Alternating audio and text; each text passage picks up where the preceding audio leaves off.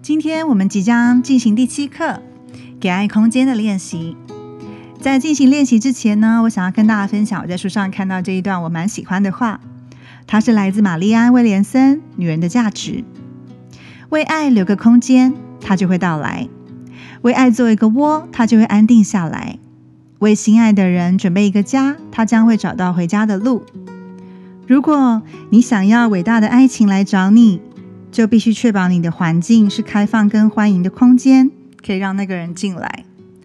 当然，这边指的呃爱的空间，不只是心的准备。我觉得这一次的练习很特别的地方是，真的验证在我生活当中，包含就是我有没有办法呃准备好空间。其实最容易准备空间的，我们可以先从自己的房间开始。如果我想拥有一段关系，我必须要先拥有一张双人床，对吧？如果你是单人床的话，啊，你的你的关系伴侣没有办法常常来你这边，可能跟你一起啊，就是不管是睡在一起啦，或者是在床上大家盖着棉被聊天呐，都是一个很好亲密连接，那就会降低这样子的机会。我就回想到，的确是我曾经啊有一有一段关系呢，啊，它是单人床的房间，它是加大的单人床，所以我们很少一起过夜，甚至是很少有一些亲密的举动，因为不方便。那反观我自己，我现在虽然是有一张很棒的黄呃，就是 queen size 的加大型的双人床，但是因为我自己。一个人睡这么大张床，觉得有点害怕吧，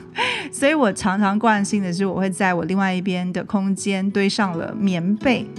或者是会放很多枕头，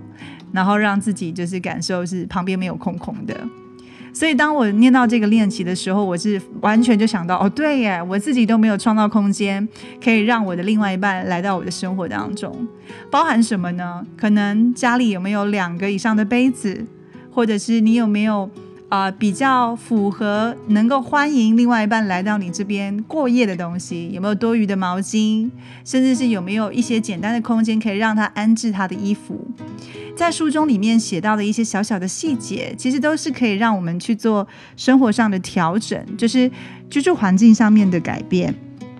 而且，当如果我们开始设计了我们的周围环境的时候，其实它是支持我们在做召唤另外一半的这个这个练习的。因为我们不只是在生活环境上面制造了让彼此舒服的空间以外，我自己也准备好了，我不排斥有人走进我的生活当中。有的人很重视自己的私领域，就是说我就是想要一个人住，我不能跟别人一起睡。我发现这件事情的确也会呃。也会助长我自己一直维持单身呢，因为其实我过往是很习惯自己自助旅行的，因为我觉得自助旅行的弹性度太高了，我不用去配合别人的行程，我想去哪就去哪，我想待多久就待多久，所以就很容易变成自在的享受旅程，但是却没有一个伴侣可以跟你一起，比如说拍照留念啦，或者是记录你的生活等等。很多的风景我都是靠双眼记下，或者是我拍了很多的风景照，但里面没有我。那我就回想，为什么我开始不喜欢或是不习惯跟人一起连接了呢？除了自己的自在以外，如果我真的想要创造一个好的伴侣关系，我应该要留下空间，让彼此能够有连接的机会。所以，当我们今天能够清理好。不管是生活环境的空间，还有一个空间也很重要，就是我们自己的时间。嗯，我在书上里面有提到，就是很多人会用忙碌来告诉自己，我没有，我不需要另一半，我时间好满哦，我很多丰沛的活动。的确，丰沛的活动很棒的，但是也没有说丰沛的活动不能带另外一半一起参加啊。所以，如果我们今天创造了爱的空间，除了我们实体上的居住环境，或者是生活环境、房间啦，或者是你身啊一些装饰啊，可能你的房间本来很阳刚的，但是你想要未来可能有一个女朋友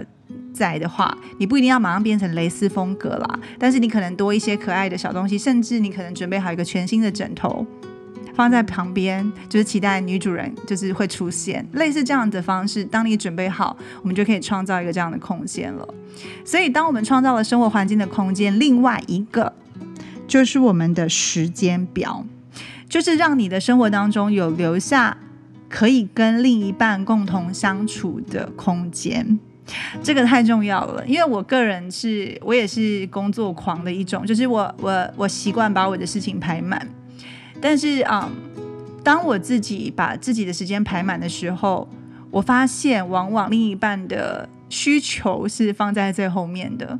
那这样子对我的感情关系并不会有帮助，于是我开始做了调整。